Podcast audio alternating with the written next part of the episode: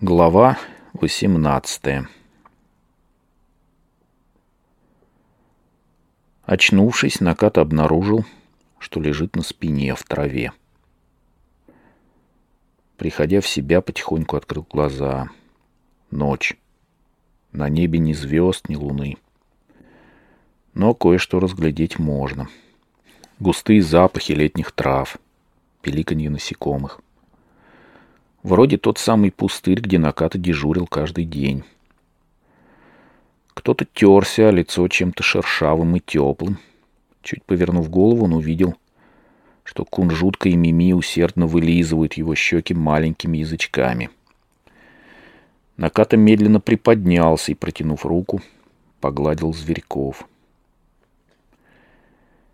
Накат спал, обратился он к кошкам. Кошки одновременно замяукали, точно хотели пожаловаться на что-то. Только Накат ничего не понял. Вообще ничего. Обыкновенное кошачье мяуканье. Только и всего. Извините, Наката не совсем понимает, что вы хотите сказать. Встав на ноги, Наката оглядел себя. Все, как всегда, нормально. Ничего не болит. Руки-ноги шевелятся. Глаза довольно долго привыкали к темноте, пока он не разглядел, что ни на руках, ни на одежде крови нет. Одежда та же самая, в какой он вышел из дома, в порядке.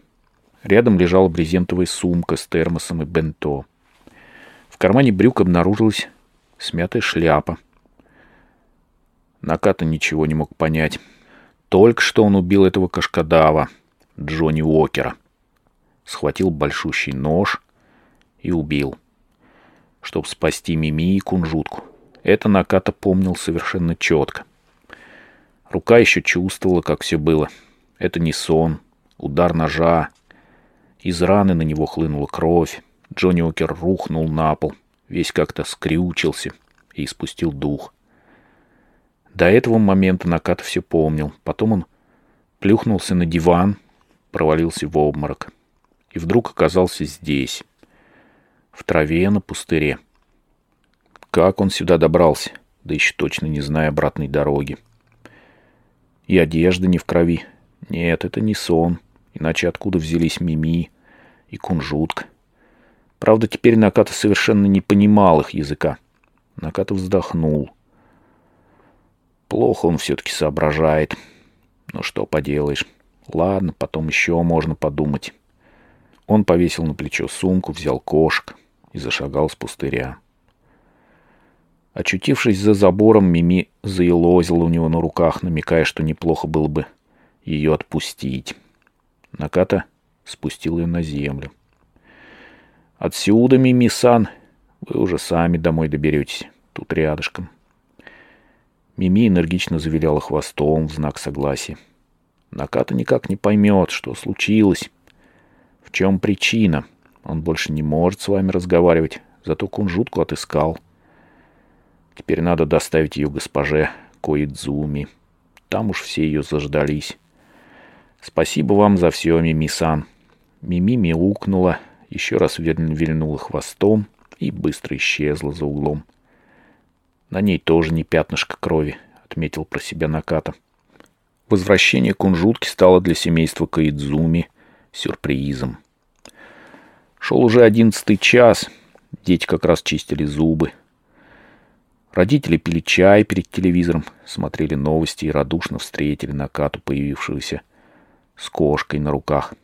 Выскочившие в пижамах дети, отталкивая друг друга, бросились обнимать любимицу. Тут же налили молока, насыпали корма, и кунжутка накинулась на угощение — Извините, что побеспокоил так поздно. Хорошо бы пораньше, но Наката не мог выбирать. «Что вы, что вы, о чем разговор?» — проговорил госпожа Коидзуми. «Время не имеет значения, ведь она у нас как член семьи.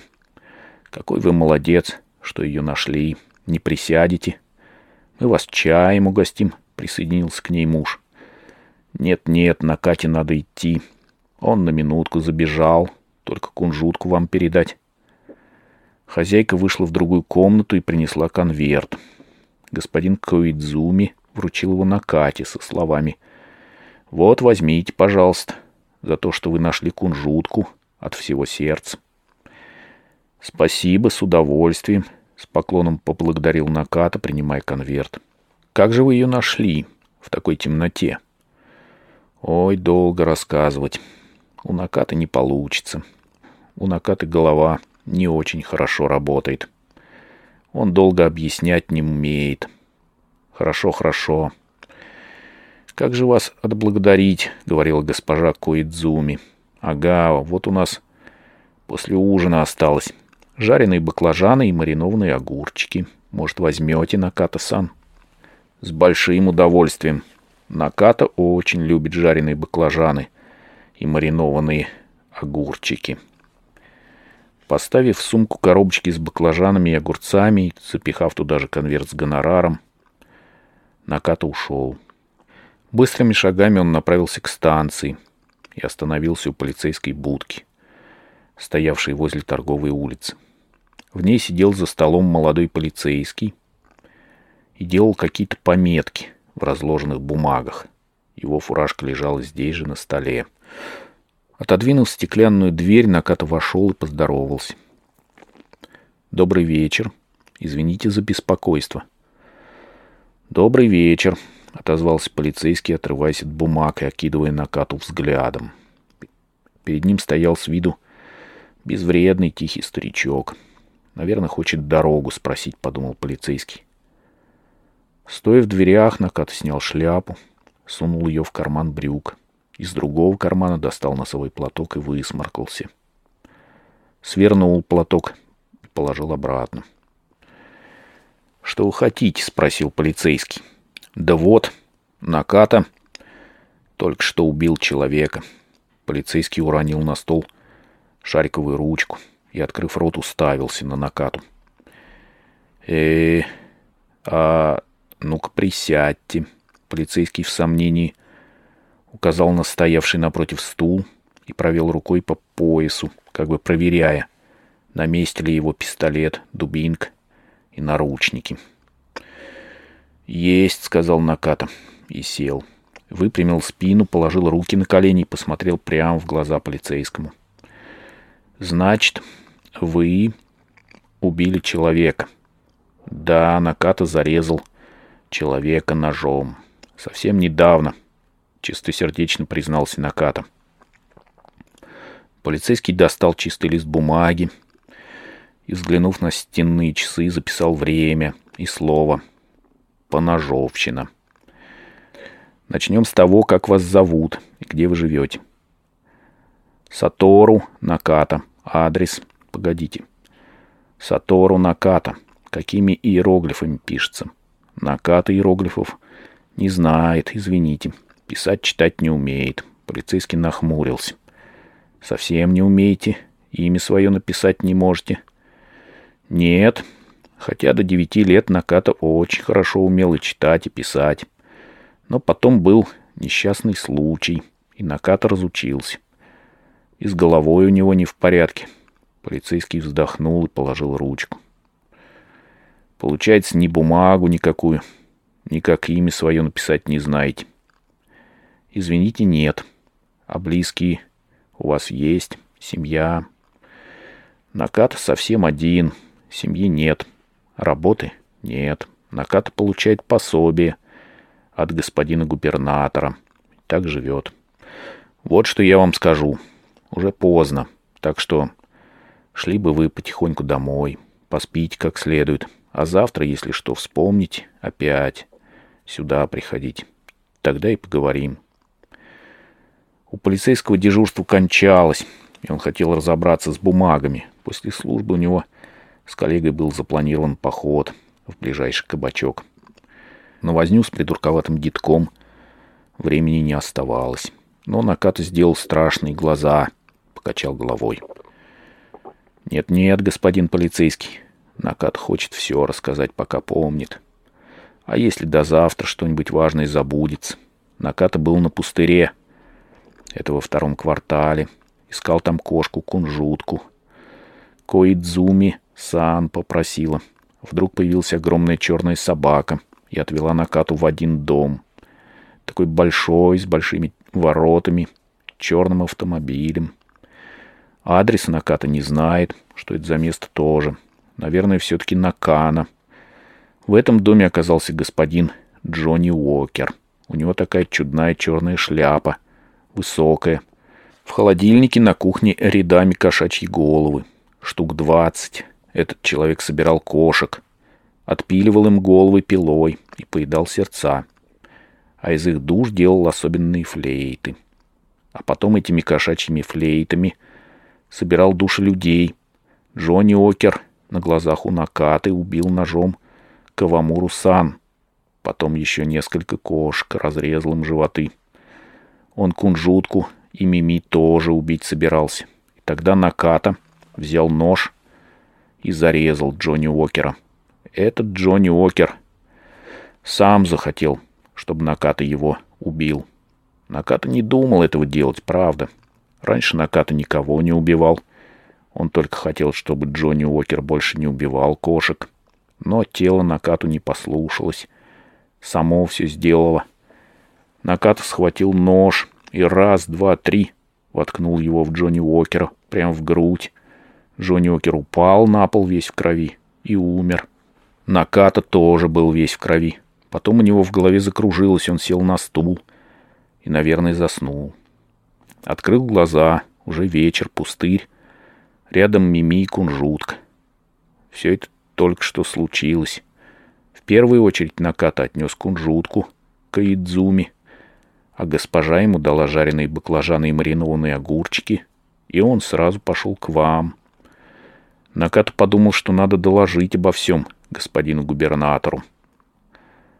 Накат сидел прямо, как кол проглотил. Только выложив, разом всю свою историю смог, наконец, перевести дух. Еще ни разу в жизни он так много не говорил. В голове сразу сделалось пусто. «Передайте это, пожалуйста, господину губернатору». Полицейский Ошарашенно выслушал Накату, но почти ничего не понял из его рассказа. Какой еще Джонни Уокер? Какая кунжутка? Ясно, все передадим господину губернатору, пообещал полицейский. Хорошо бы Накату не лишили пособия. Полицейский с серьезным видом записал что-то на бумаге. Понятно, так и запишем. Обратившийся гражданин просит не лишать его пособия. Правильно? — «Да-да, спасибо вам, господин полицейский. Наката столько времени у вас отнял. Передавайте привет господину губернатору. Обязательно передам, будьте спокойны. И отдохните сегодня хорошенько, сказал полицейский. И напоследок добавил. Между прочим, вот вы сказали, что убили человека и перепачкались в крови. А на одежде ничего нет. Совершенно верно. По правде, Накат тоже не понимает, как это получилось. Он точно был весь в крови. Когда очнулся, уже ничего. Странно. В самом деле странно. С накопившейся задней усталостью в голосе промолвил полицейский. Накат открыл было уже дверь, собираясь выйти, но остановился и оглянулся на полицейского. «Кстати, господин полицейский, вы завтра вечером здесь будете? Буду, осторожно проговорил блюститель порядка. Завтра вечером я тоже дежурю. А что? Возьмите зонтик. Даже если небо будет ясное. Возьмите на всякий случай. Полицейский кивнул и, обернувшись, снова посмотрел на висевшие на стене часы. Скоро должен был звонить сослуживец насчет кабачка. Хорошо, хорошо, возьму. А то с неба рыба будет падать. Вроде дождя. Много. Селедка, по всей вероятности, хотя, может, из Тавриды немножко.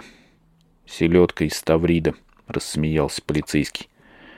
Тогда зонтик можно будет перевернуть, наловить рыбки намариновать. Наката тоже любит ставриду с маринадом, серьезно проговорил Наката. Но завтра в это время накаты здесь уже, наверное, не будет. Когда на следующий день в районе Накана, на этом самом углу, с неба действительно посыпалась селедка из Таврида, молодой полицейский побелел, как мел. Ничто не предвещало, что из облаков вдруг вывалится тысяча-две рыбин. Большинство при ударе о землю разбились, но некоторые были еще живы и трепыхались, с силой колотя хвостами по мостовой торговой улице. На вид рыба казалась совершенно свежей, еще пахло морем. Рыбины шлепались на людей, автомобили, крыши домов. И, к счастью, никого серьезно не поранили. Видно, высота, с которой они падали, была не так велика. Зато перепугали народ изрядно. Многие испытали психологический шок. Еще бы. Рыба падала градом с неба. Апокалипсис. Позднее полиция провела расследование этого происшествия, чтобы выяснить, откуда и как рыба попала на небо. Но вразумительно объяснить случившееся не сумела. С рыбных рынков и рыболовных судов рыба в таком количестве не пропадала. Самолеты и вертолеты в то время над этим районом города не пролетали. Смерчи не регистрировались. Думать, что кто-то так пошутил, оснований тоже не было. На подготовку такой шутки понадобилось бы слишком много времени. Санитарное управление Накана по просьбе полиции собрало рыбу, проверило ее, но отклонений от нормы не обнаружило. Самая обыкновенная селедка. Обычная ставрида. Свежая на вид вкусная. Однако полицейские принялись разъезжать по городу на машинах с громкоговорителями и вещать, что свалившуюся с неба рыбу есть не надо, поскольку она неизвестного происхождения может содержать вредные вещества. Понаехали и телевизионщики. Для них это стало настоящим подарком. Репортеры толпами бродили по торговой улице и раструбили о таком небывалом происшествии на всю страну. Показали, как лопатами собирает валявшуюся на, дороге, на дороге рыбу. Взяли интервью у домохозяйки, которой упавшая с неба ставрит заехала по голове и спинным плавником оцарапала щеку. Хорошо хоть ставрида и селедка. А если бы тунец свалился, что бы тогда было, — говорила женщина, прижимая к щеке носовой платок. Вполне здравое суждение. Но люди, глядя на это по телевизору, смеялись. Один героический репортер даже поджарил рыбу на месте происшествий, съел ее перед камерой — «Очень вкусно», — с гордостью заявил он. «Свежие, жирные. Сейчас бы к ней редьки и теплого риса». Молодой полицейский не знал, что делать. Тот чудной старикашка, как его звали, эх, забыл. Он ведь сказал, что сегодня вечером с неба рыба повалится. Селедка из Таврида. Так и вышло. А я засмеялся, имя адрес его не записал. Может, надо начальству доложить. Логично было бы. С другой стороны, доложишь. И толку. Никто вроде не пострадал, никакого преступления в этом нет. Ну, рыба с неба упала. Только и всего. И потом на... начну я плести, что за день до этого ко мне в будку заглянул странный старичок и напророчил про селедку из Тавриду, и что? Разве начальство поверит? Подумает еще, что я того. То еще присочинят что-нибудь сделают из меня в управлении посмешище. Еще старикан заявил, что кого-то там убил. Явился с повинной, а я возиться с ним не захотел. Даже в журнал ничего не записал. Это же явное нарушение служебных обязанностей. За это можно схлопотать. Наплел старик какой-то чушь. Не только я, никто его болтовню всерьез слушать бы не стал. Когда сидишь на дежурстве, в будке. Столько всяких дел, что не разгребешь. Двинутые толпами бродят. Все лезут, будто сговорились. Несут всякую ерунду. Что мне с каждым разбираться? Но ведь дед этот предсказывал, что рыба с неба падать начнет. Это же вообще полный бред. И сбылось.